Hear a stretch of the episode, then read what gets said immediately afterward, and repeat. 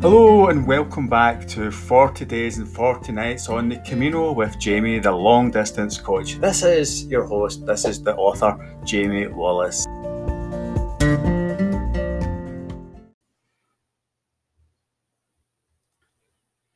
Day twenty on the Camino de Santiago. I'm I'm at the Religios Albergue and Religios after an intensive journey of fifty kilometers the day before. My feet absolutely killing me from the long distance. And a level of hope that a miracle had happened.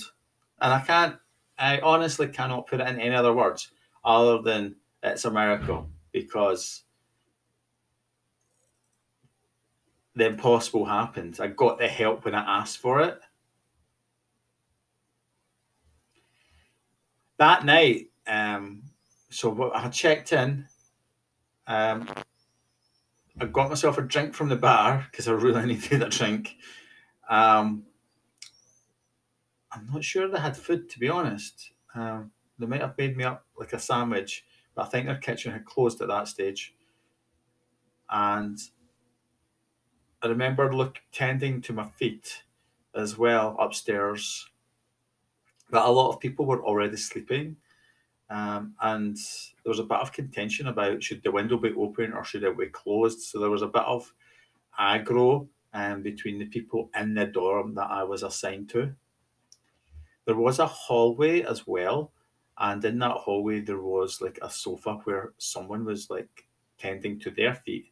Um, I filled up a bucket of cold water and I remember steeping my feet um, just to take the heat out of them. Um, because you can imagine, you know, like a tire on on the road that's been kind of going, it's a bit warm, so you need to do what you can to bring down the swelling. Um, so cold water helps to do that. Ice is better. An ice pack. I think I was actually given some ice. I think I made an ice pack actually. Um, I took some. I took my ibuprofen, um, like painkillers to help with. And manage the, the pain side of things.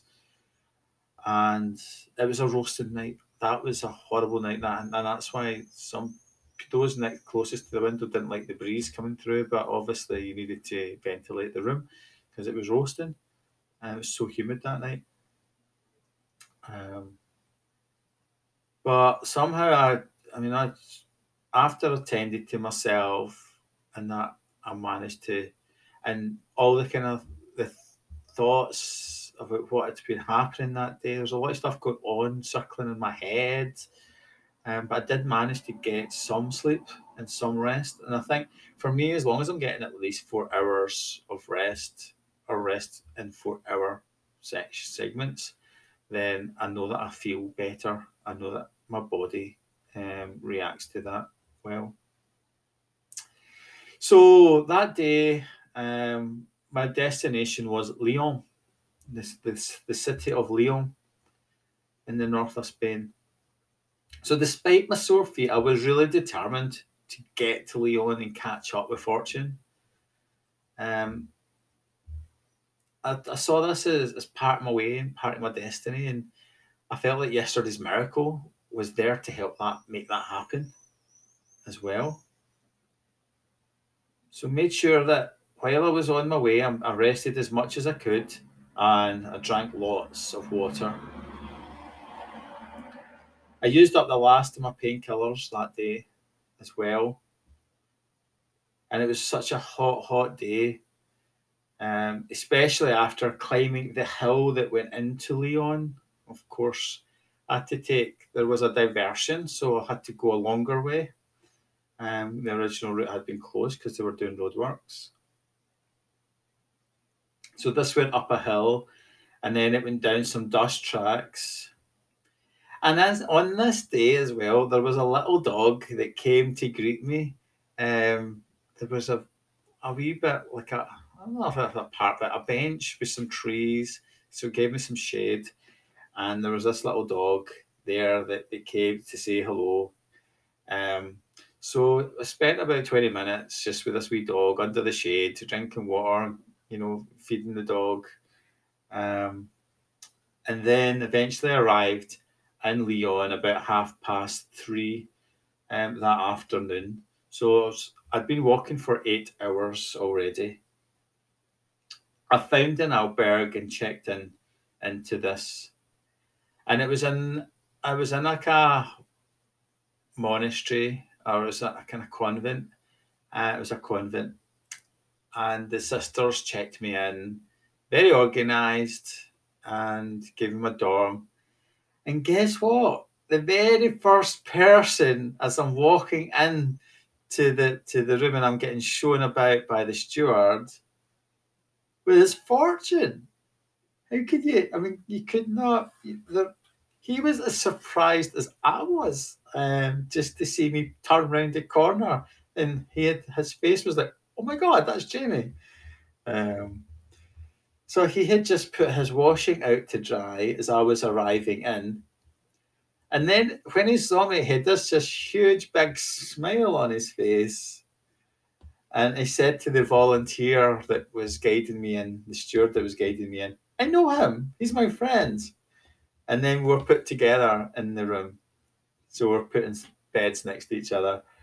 That was such an amazing thing. It was such a, a weird thing to happen, because this is a place that has like hundreds of beds. And we were just, we were in the same, we were put into the same place. So unbeknown to me at the time, Fortune had actually cancelled his plans to visit um, some of the local sites with his friends, just so that he could spend time with me. So we went for a drink. Um, um, I ended up getting him the wrong drink, because I probably didn't listen.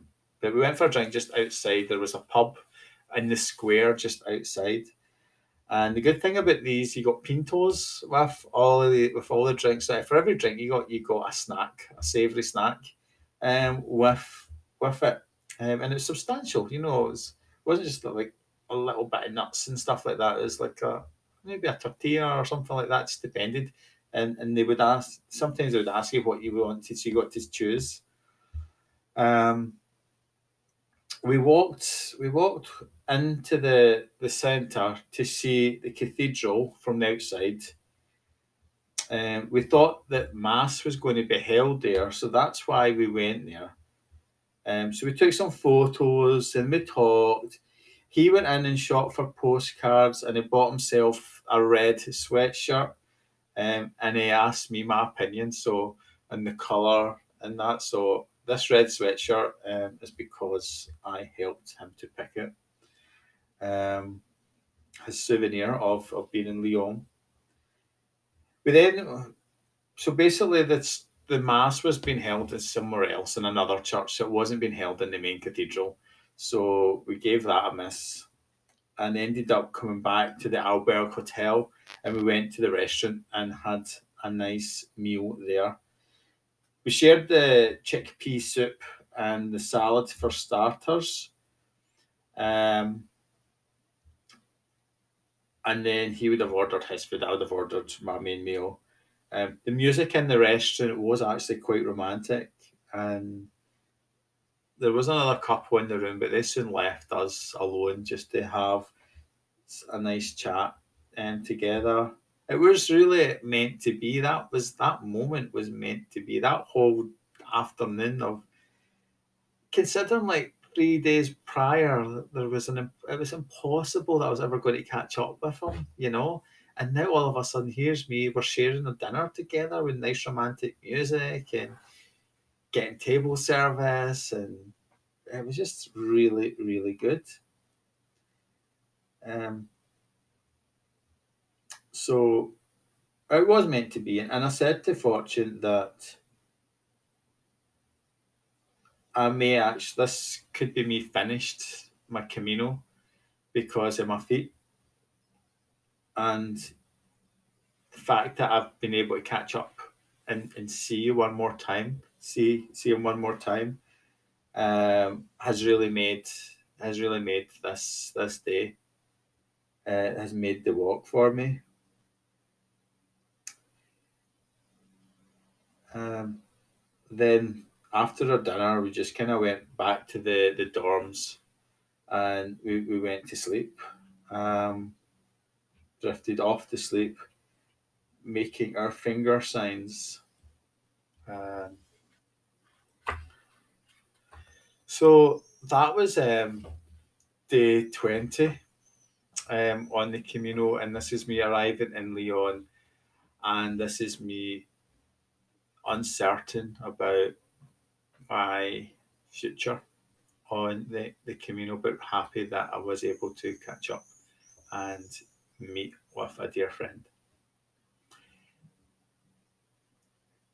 Stay tuned for the next episode where I talk about what happened in Lyon.